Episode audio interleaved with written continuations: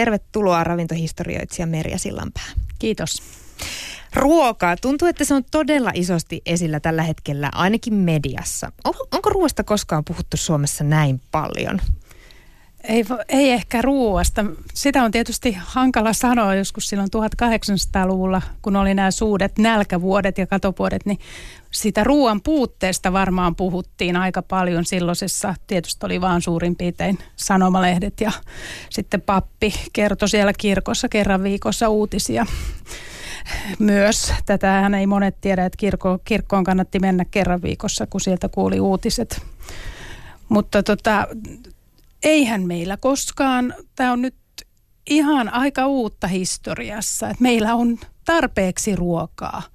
Ennen, puhu, ennen ei ollut. Et se on ollut ihan todellisuutta vielä ennen toista maailmansotaakin, että ei ole ollut mahdollisuutta valita. Ehkä vielä 6-70-luvulla, jos ajatellaan kauppojen valikoimia, että se olisi aivan mahtavaa päästä nyt johonkin 70-luvun kauppaan – niin hyllythän näyttäisi tyhjiltä, kun ei siellä olisikaan tota, mitähän maitolajeja mahtaa olla. Kyllä niitäkin varmaan sata erilaista maitoa siellä on valittavana. Että Kahveista on, puhumattakaan mm, tai se muusta. valikoima on aivan uskomaton. Mä joskus mietin, että mä todella ihailen niitä ihmisiä, jotka hoitaa jotain maitohyllyjä tai tämmöisiä tiskejä, miten ne hallitsee sen. Tai yksi asia, mihin mä oon kiinnittänyt huomiota on, on se, että kaupoissa – välipalahyllyt on lisääntynyt jotenkin todella paljon. Siis patukkaa, energiapatukkaa, Joo. pirtelöä tai muoviin pakattuja kaikkia hedelmäpurkkeja on vaikka kuinka paljon. Niin sellainen nopea syöminen, että kun oot liikkeellä jossakin, vaikka kotiin menessä, menossa, niin ostat välipalan. Et ennenhän se oli täysin myös senkin takia, että säästettiin rahaa. Sehän olisi ollut aivan skandaalimainen ajatus, että olisi menty ostamaan jotain. Että piti odottaa siihen asti, kun päästiin kotiin ja saatiin ruokaa. Tai sitten piti olla eväät mukana. Totta. Minkä sä uskot, Merja Sillanpää, on se syy, että ruoka on niin trendikästä tällä hetkellä? No just sen takia, että kun sitten meillä on varaa, varaa tavallaan valita, tai melkein kaikilla on varaa valita se ruokansa. Että tietysti sitten taas pienimmissä tuloryhmissä niin ei, ole, ei ole, että kyllä ruokaa on, että energiaa pystyy saamaan tarpeeksi, mutta sitten taas sit se ruoan laatu voi olla vähän sitten semmoinen yksipuolinen, että rasvaa ja jauhoa kyllä riittää, mutta me, me pystytään keskittymään siihen eri tavalla, kun on kaiken näköisiä mahdollisuuksia. On kuljetusvälineitä, ruokaa voi tuoda vaikka mistä. Ja sitten tämmöinen oma viljely ja kaikki tämmöinen kiinnostus on noussut siihen. Ehkä just se, että kun meidän elintaso alkoi Suomessa nousta, niin silloin käytettiin tosi paljon rahaa kaikkien tavaroiden hankkimiseen, väritelkkariin ja tämän, stereoihin ja tämän tyyppisiin mikroaaltouuni. Mutta nyt käytetään aika paljon rahaa palveluihin ja sitten tämmöiseen tietynlaiseen elämänlaadun parantamiseen. Ja sen takia varmaan myös ravintoloista puhutaan tänä päivänä niin paljon. Muistan, kun tuli tämä joku eh, valkoinen lista, vai mikä se oli se lista, jossa rankattiin suomalaisia ravintoloita. Ja siitäkin saatiin ainakin sosiaalisessa mediassa, mediassa jonkunlainen kohu aikaiseksi. Eli kyllä nämä asiat puhuttaa. Kyllä ne puhuttaa, joo. Ja, ja tota, me eihän me oikeastaan voida, jos me ajatellaan suomalaisten ravintoloiden historiaa sieltä kieltolojen jälkeisestä ajasta ihan tuonne 80-luvulle, niin anniskeluravintola oli vähän. Niitä anniskeluoikeuksia, niitä, niitä niin kuin säännösteltiin. Jossain vaiheessa ravintoloita oli noin 500 koko Suomessa sodan jälkeisinä aikoina. Ja sitten tuossa 90-luvun alussa niitä oli jo kaksi ja puoli tuhatta suurin piirtein. Tänä päivänä tuskin ehkä tiedetään, että kuinka paljon niitä ravintoloita on. Että se on ollut se alkoholi ja tarkkaan säännelty se alko, ravintola, missä saa myydä alkoholia. Sitten kun niitä on ollut niin vähän, niin sitten sinne on oikein pitänyt päästä ja sitten sinne on pitänyt tota, on pakko ollut tilata ruokaa, jotta saa sitä juomaa. Et se juoma on ollut semmoinen pääasia siinä.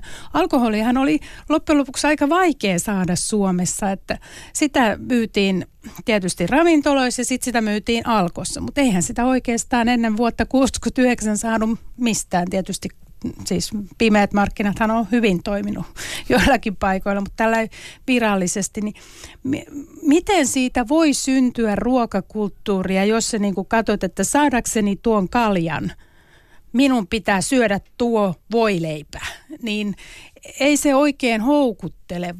Ihmismieli ei ehkä toimi sillä tavalla. Tänä päivänä taas niin mun mielestä me ei edes puhuta niinkään ravintoloista tämän alkoholin kautta.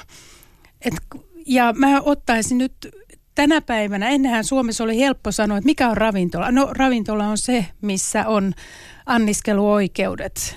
Ja meillähän puuttuu aika paljon sanastoa muuten ravintoloille. Meillä ei ole sillä tavalla niin kuin muissa kielissä on erilaisia pubia ja krouvia ja eh, mikä kahvila, ja, kahvila meillä on, mutta niin tämmöistä, mitkä erottelisi niitä paikkoja, että miten erityyppistä tarjontaa siellä voi olla. Mutta tänä päivänä näitä ruokapaikkoja on vaikka kuinka paljon ja se ei ole tärkeää se, että tarjotaanko siellä alkoholia vai ei. Se ei ole enää se pääasia, vaan se ruoka on pääasia.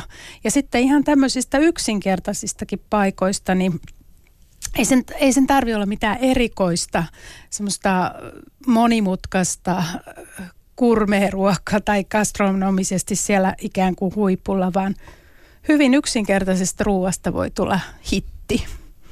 Niin, toi Royal-ravintoloiden toimitusjohtaja Aku Wikström oli tässä äh, alkuvuodesta nostohaastattelussa ja hän sanoi, että ravintoloissa pitää viihtyä, ei saa olla liian jäykkää.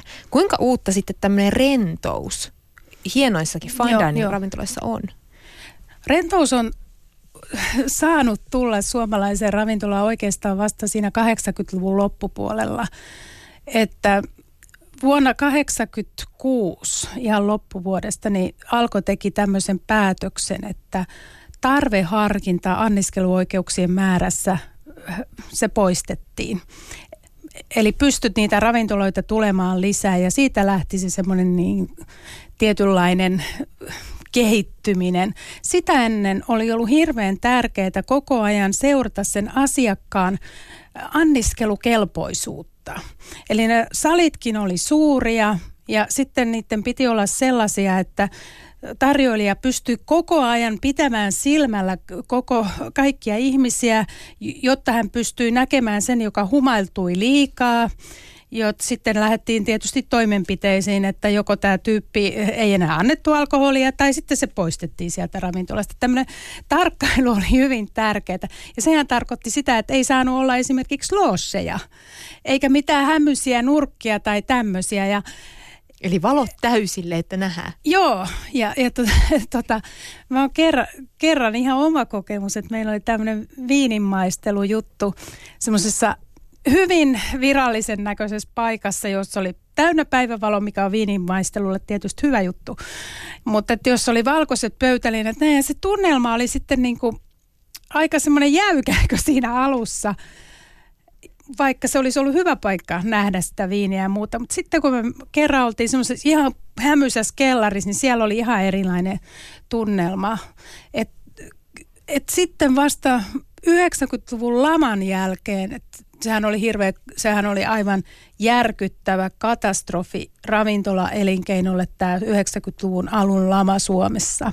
Et 80-luvun lopulla, kun tämä tarveharkinta poistui, niin tuli tosi paljon uusia ravintoloita. Ja sitten kun tuli tämä lama, niin siinä kyllä moni, moni hyväkin ravintola sitten meni, meni konkurssiin. Et se oli erittäin paha. Mutta sitten kun päästiin tästä lamasta, niin siitä lähti tämä, nykyinen kehitys, että ihmiset menee ja viihtyy ja kyllähän nuoret ihmiset on ihan huulipyöreänä, jos niille sanoo, että naiset ei ole ennen päässyt yksinään ravintolaan, että se on semmoinen maailma, mitä ei niin kuin voida edes kuvitella. Ja se, ha, hauskaa on myös se, että nyt kun tätä alkoholia ehkä totta kai siis poliittisissa puheissaan se on jatkuvasti esillä ja siitä puhutaan todella paljon. Mutta sitten taas sen ravintola-asiakkaan näkökulmasta, niin eihän se varmaankaan aina ajat, juurikaan ajattele sitä alkoholia, vaan lähdetään hakemaan ihan muita asioita. Niin kun keskitytään näihin muihin asioihin, niin se alkoholikin on jäänyt ihan sivu, sivuraitelle, että en nyt katsonut uusimpia tilastoja, mutta voisin kuvitella, että aika paljon on tämä alkoholimyynti vähentynyt ravintoloissa. No jos 90-luvun lama ja sitten 80-luvulla myös tämä käännekohta on kaksi niitä merkittävää, niin mitä muita tuossa ravintoloiden historiassa Suomessa on semmoisia merkille pantavia aikakohtia? Keskioluen vapautuminen. Et se, on, se on todella iso juttu. Nythän siitä muuten on tulossa myös tutkimusta, että sitä, sitä ollaan tutkimassa. Öö, sehän oli sellainen, että sodan jälkeen näitä ravintoloita oli todella vähän. Niitä oli vaan siis kaupungeissa, maaseudulla he ei saanut ravintolaa perustaa. Mut, ja pidettiin, että ne, ne vie kansakunnan turmia. Ja sitten ajateltiin, että pitäisi olla kansan, kansallekin ravintoloita, kun ne oli keskittynyt kaupunkeihin ja oli sitten vähän kuitenkin... Tota, Oliko se niinku paremman väen No paikkoja. niistä oli kehittynyt semmoisia, että se, alun perin oli tarkoitus, että niitä ravintoloita olisi ollut niin ykkösluokan, kakkosluokan ja kolmosluokan. Eli olisi ollut tämmöisiä kolmosluokan työväen ravintoloitakin, mutta jotenkin vaan sitten niitä ei haluttu perustaa niitä kolmosluokan ravintoloita. niitä oli sitten tosi vähän loppujen lopuksi sodan jälkeen, vaan 500, noin 500 anniskeluravintolaa Suomessa ja sitten ajateltiin, että kyllähän nyt niin kuin kaikkien ihmisten pitäisi päästä ravintolaan. 60-luvulla oli tämmöinen olutravintola kokeilu, joka meni sitten ihan hyvin. Ja, Mutta? niin, siis se meni hyvin, että kansanedustaja joku pyysikin, että eikös nyt joku paikallinen voisi raportoida, että mihin, kun niitähän meni maaseutupaikkakunnille kauppaloihin, niin kuin esimerkiksi Kankaanpäähän, ja, että eikö nyt joku voi voit tuota raportoida, että ihan hirveätä elämää nyt, kun se olutravintola tuli, mutta sieltä tulikin sitten ihan positiiviset, että ei tässä mitään, että hieno hommahan tämä on, että parempi, nämä ihmiset on paljon, paljon niin kuin paremmalla tuulella eikä niin aggressiivisia, nyt kun ne juo olutta eikä enää sitä pontikkaa tuolla, että tämä on hyvä, hyvä juttu. Niin sitten tämän kokeilun perusteella uskallettiin tavallaan vapauttaa tämä keskiolut 69 ja sitten tuli näitä keskiolutpaikkoja ja keskiolut tuli kauppoihin. To, sehän oli hirveän, hirveän iso juttu. Toki alkoholin kulutus nousi siitä, mutta et sitten mehän ei oikeastaan saada tietääkään koskaan sitä, että kuinka paljon sitten tällaista korvikealkoholia, pontikkaa ja tällaista on Suomessa juotu, että ihan todella vaarallisia aineita on sitten juotu. No miten ravintoloihin on sitten suhtauduttu eri aikakausina? Onko se ollut, että silloin aina historiassa niillä on ollut vähän epäilyttävä maine vai, vai miten se on kehittynyt se ihmisten suhtautuminen ravintoloihin?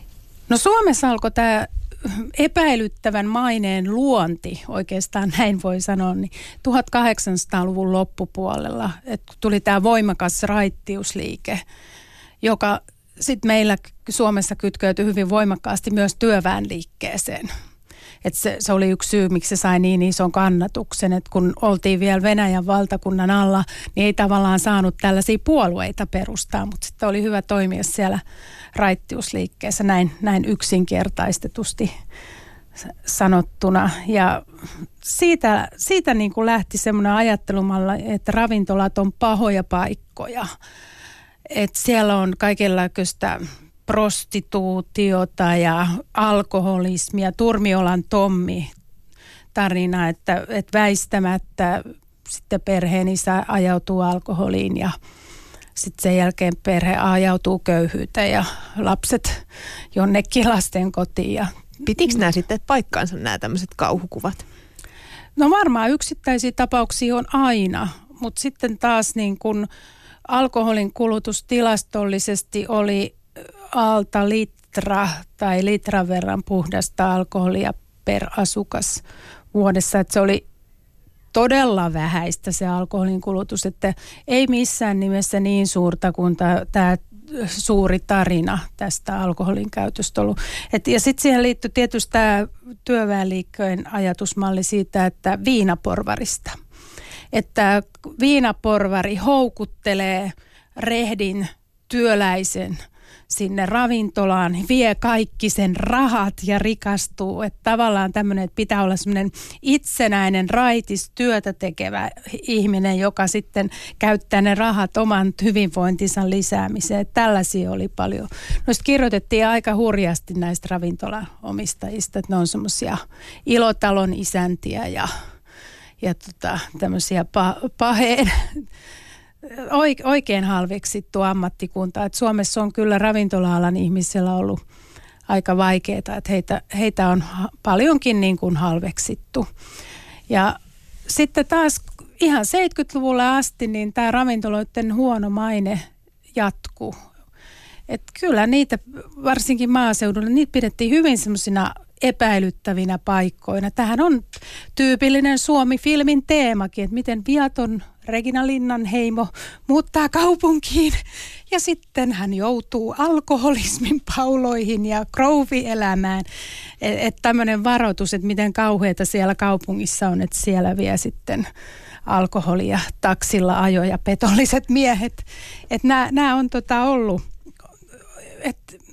70-luvullahan tehtiin johonkin lehteen tämmöinen haastattelututkimus, missä kysyttiin ihan satunnaisilta kadulla kävelijöiltä, että mitäs tykkäät ravintoloista, niin kyllä se oli semmoista, että ihan tavalliset ihmiset vasta, ei, en minäkään, ne on ihan kauheita paikka. On kuullut, että, että niissä tapahtuu vaikka mitä ja murhiakin voi tapahtua ja että ei, ei missään nimessä on minulle. Että se oli semmoisen niin hyvän ihmisen merkki, että ei käynyt nyt tämmöisissä paikoissa.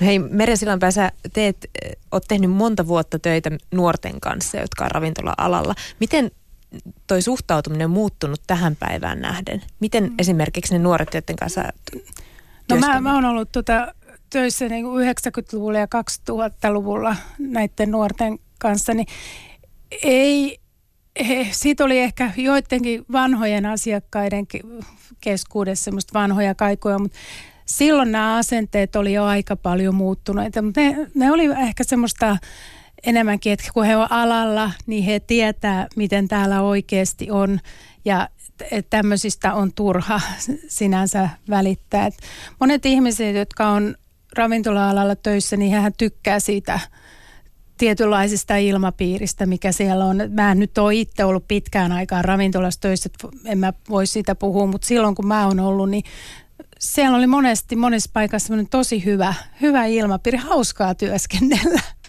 Oliko se vähän niin kuin oma yhteisönsä, joka tiesi niin kuin sen niin sanotusti totuuden ja sitten näin se ehkä koin. yhdisti? Joo, näin. Tämmöinen kokemus mulla oli. No ö, kieltolain aikana, niin kuin tässä nyt ollaan jo vähän sivuttukin, niin myös tämmöiset salakuljetukset ja salakapakat oli, oli yleisiä. Oletko kuullut näistä jotain hauskoja tarinoita tai, tai mystisiä kertomuksia, mitä näihin liittyy? Joo, onhan näitä tarinoita, eikä ne niin tarinoitakaan ole, että tämä, niitä alkoholiahan sai nyt melkein mistä vaan, että sittenhän se tuotiin siinä kahvi- tai teekupissa, että tilattiin mukaan teetä tai kahvia, mutta se oli terästetty sitten sillä piirtulla.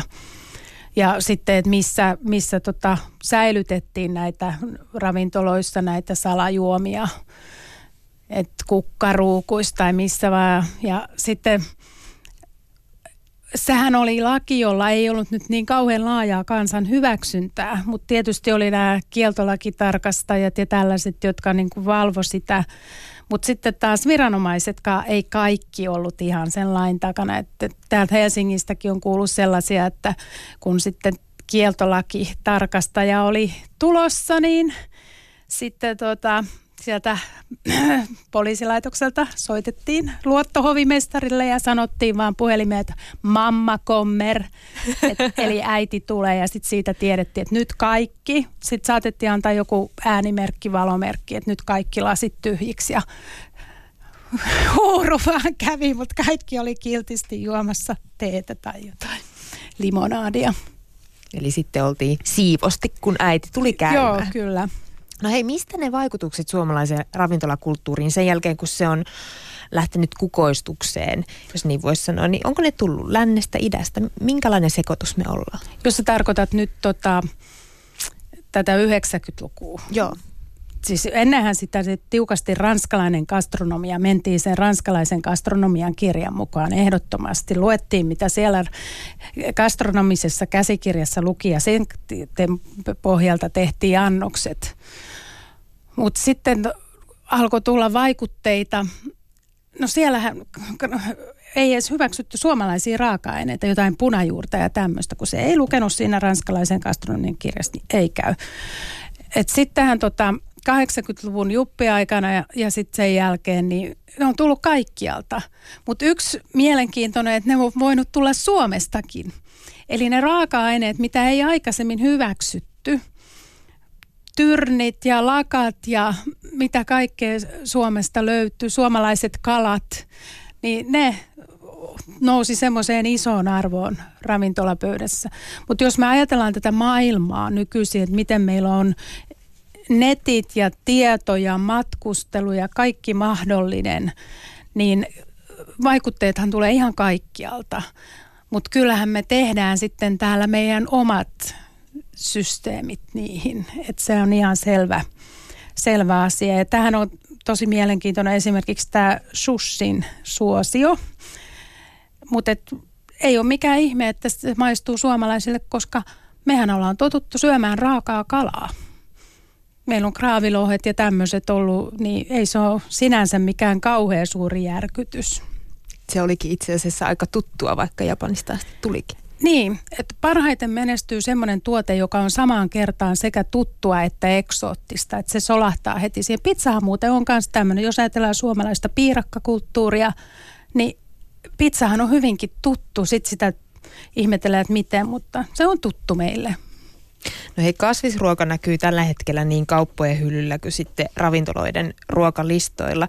Ja itse asiassa Helsingissä järjestettiin vegemessut, joiden tuottaja Suvi Auvinen kiitteli sitä, että myös fine dining ravintolat on ottanut listoilleen vegaania kasvisruokia entistä enemmän.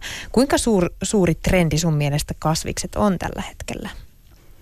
Kasvava trendi ja niiden nämä prosenttiosuudethan on noussut ihan huimasti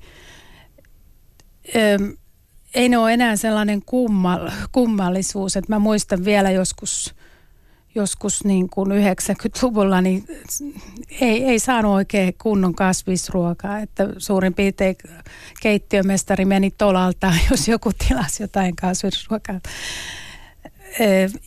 Ja nyt on tosi hyviä kasvisruokia. Että kyllä se varmasti ihan ainoasti on se ympäristötietoisuus ja tällaiset asiat, jotka vaikuttavat, koska tiedetään se, että jos me nyt kaikki ruvetaan hirveästi popsimaan vaikka naudanlihaa, siis nyt mä tarkoitan viittaan kaikki maailman ihmisiin, että vaikka jos Kiinassa ruvettaisiin kauheasti suosimaan naudanlihaa, niin, niin sillä eihän meidän maapallo sitä kestä, että eläinten tuotannossa on aidosti nämä ympär- ympäristöasiat. Ja nyt kun on pystytty kehittämään tämmöisiä hyviä kasvistuotteita, joista, raaka-aineita, joista voi tehdä oikein hyvää ruokaa, niin se on kyllä lisän, lisännyt sitä kasvisruoan suosiota. mä luulen, että se ei tule olemaan mikään, mikään semmoinen edes, edes kummallinen juttu, vaan että yksi semmoinen asia, mitä täytyy ratkaista, että mistä me saadaan ne proteiinit. No hyönteiset on toinen tietysti tämmöinen hyvä, oikein hyvä proteiinilähde, mutta sitten siinä on tota, kulttuurellisia ongelmia, että kun esimerkiksi Suomessa ei ole totuttu syömään hyönteisiä, niin se voi olla kova paikka joillekin, mutta nehän olisi hyvä proteiinilähde. Itse mä kuulun tähän tyyppiin, että en, saan, en, en uskaltanut maistaa, kun oli tarjolla sirkka sirkkaa. Oliko ihan sirkka, sirkkaa, kuivattua sirkkaa vai jauhoin? Se oli tota sirkkaleipää.